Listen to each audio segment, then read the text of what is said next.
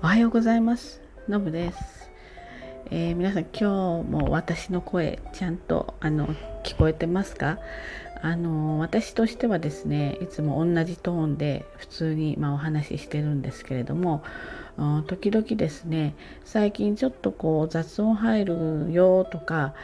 ちょっと音楽の方があの、まあ、後ろに流れてるね BGM の方がちょっと大きいよとか、うん、声がすごい小さくて聞き取りにくかったとかそんなお話をねこれまでそうですね、まあ、270回ぐらい放送していて3回ぐらいそういったご指摘をねお友達がくださったんですよ。でねあの私ねあのいけないことなんですけれども収録したのを自分でね聞き返ししないんです。なんかね皆さんも経験あるかもしれないけど録音したちょっと自分の声ってすごく違和感があって嫌じゃないですか。でこうやってね、こうやって配信してる人ならばそんなことぐらいになれないといけないと思うんですけどまずそれが嫌なんですね。それからえー、割と準備してお話できている時とあともうなんか眠くて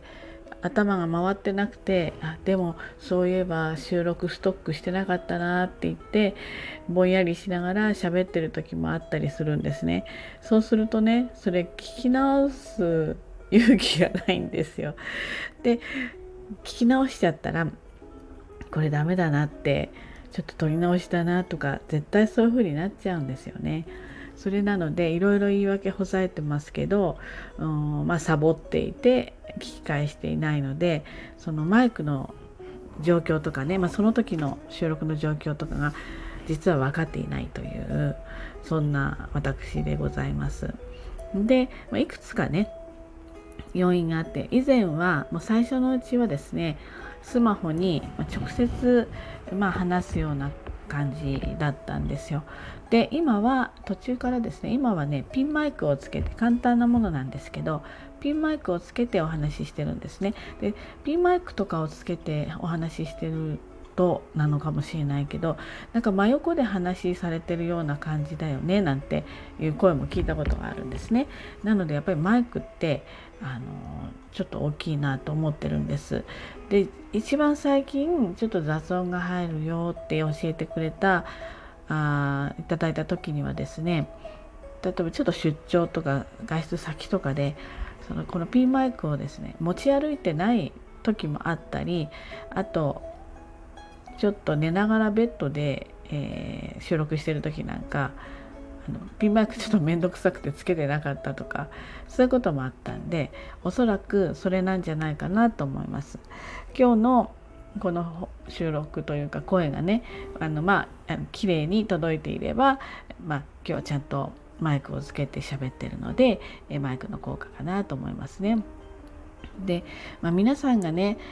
ラジオだとか YouTube だとかそういったことを、うん、される方ってまあすごく少ないと思うんだけれどもこれマイクってねやっぱり一番重要だなって最近感じてるんですね。例えばね YouTube なんかで見てもすごく声がよく聞こえる人ガーってガラあの大きい声出さなくても淡々と話していてもいい具合に響いていなんていうかストレスなくスーって入ってくる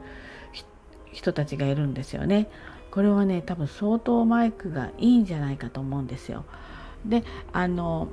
結構ご年配の人でねボソボソつぶやいてる。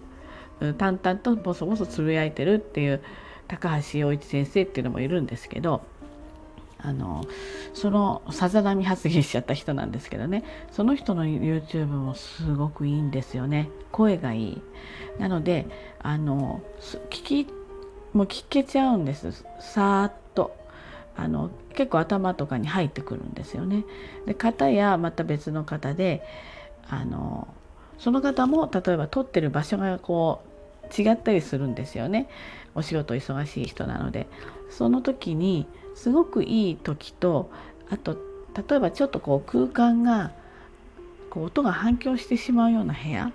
そういうところでお話しされてるとなんとなく反響音が先に来て声の方が小さく聞こえるんですね。これはねとても聞きづらいんですよね。だから私その方がまあちょっとあの複数でやってやってらっしゃるんだけどでトーク中心で特に動いたりとかするわけじゃないんだけどその方たちの YouTube すごく好きなんですけど音があまり良くない時ってちょっと聞くのをやめちゃうんですよね。なのでねやっぱり音声ってすごく大事。で YouTube っていうとね動画ばっかりと思う人いると思うんですけど動画じゃなくて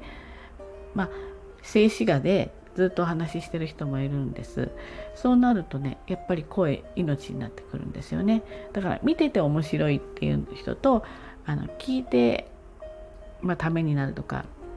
聞いて楽しいとかねやっぱり音は大事。でねあの皆さんご存知か分かりませんけどカジサックっているんですよね。あのなんだっけえー、っとうんとお笑いの2人のコンビで西野さんと梶原さんとカジサックねあキングコングだ。でえー、っとここはねものすごい元気いっぱいなんです。もう梶原さんもカジサックも大声で笑うしそれから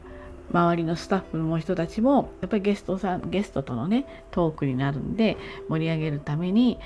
こう合いの手入れたり一緒に笑ったりするんですよ。これはまた元気になったり、まあ、楽しい、えー、YouTube の番組なんですけれども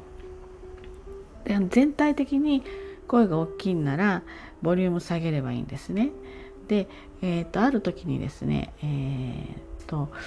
なんだっけな『アメトーーク』とかのプロデューサーなのかな？であのなんだっけ名前忘れちゃったんですけどその方とカジサックのトークもう名前全然出てこないですね。えっ、ー、とまた出てきたらあのお名前言いますけどそのトークがあるんですよね。そのゲストの方が淡々と割と静かにすっごい面白いこと喋るんですね。で面白いからカジサックはものすごくリアクション取るんですよ、まあ、純粋に取ってると思うしあとはやっぱりお話載せるためにねすごくこうリアクションを大きく取るんです。でこここれこの回がものすごい残念なのはそのカジサックに合わせるとそのゲストの人の声が小さくてボリューム上げなくちゃいけない。でこの人のボリュームだとカジサック他メンバーの声が大きすぎてボリューム下げたりしなくちゃいけない。これがねすごく残念でしたね。内容が相当面白かっただけにまた裏話とかねもう興味湧くようなお話が多かっただけにだから結構面白い YouTube って私あのオフラインに入れて何度も何度も聞いたりするんですよ。元気がちょっと疲れてるなとかバカな話聞きたいなと思う時はそういう時。で学びたいなと思う時にはちょっと勉強になるような教育系のとかねそういった、うん、YouTube なんですけどだからそれはね元気があっても淡々と静かにお話ししててもいいんだけれどもこう複数でになった時にその声のトーンがあまりにも違うとどっちにも合わせられなくて結局その回はあの回か2回しか聞かなかったですだってもう音を大きくしたり小さくしたり会話だからね10分大きくしてて10分小さくできるんならいいんだけどそうじゃなくてもひっきりなしにうわうるさいとかうわ聞こえないとかってなるのでこれは聞いてる人たちにとってちょっとストレスなのであのちょっとそれは残念だったなと思うんですよ。なのでね音声ってやっぱりかなり重要なんだなと思います私もね今ピンマイクでやっていて私レベルだったらこれでも十分だと思うんですけどもしもうちょっとねトークが上手になってでもっと幅広くね聞いていただけるようになったら、まあ、いいマイクをねちょっと買ってみたいななんて思っています。まあ、今更だしまだ予定もないし計画も何もないんですけど YouTube もね興味があるので誰も見てなくても静止画だけでこうやって喋って78分喋ってるのをちょっと番組やりたいななんて思ってます。それはちょっと出来のいいねあのラジオの時だけにするのかちょっとどういうふうにするのかまだ考えてませんけれどもまた全然違ったものにするのかねあの分かりませんけれどもあの意外とこうやって毎日喋ってるのはたまにね疲れてると面倒くさいなとか思うまあプチ負担になってるところもあるんですけどこうやって喋ってるのはすごく楽しいことなのでこれからも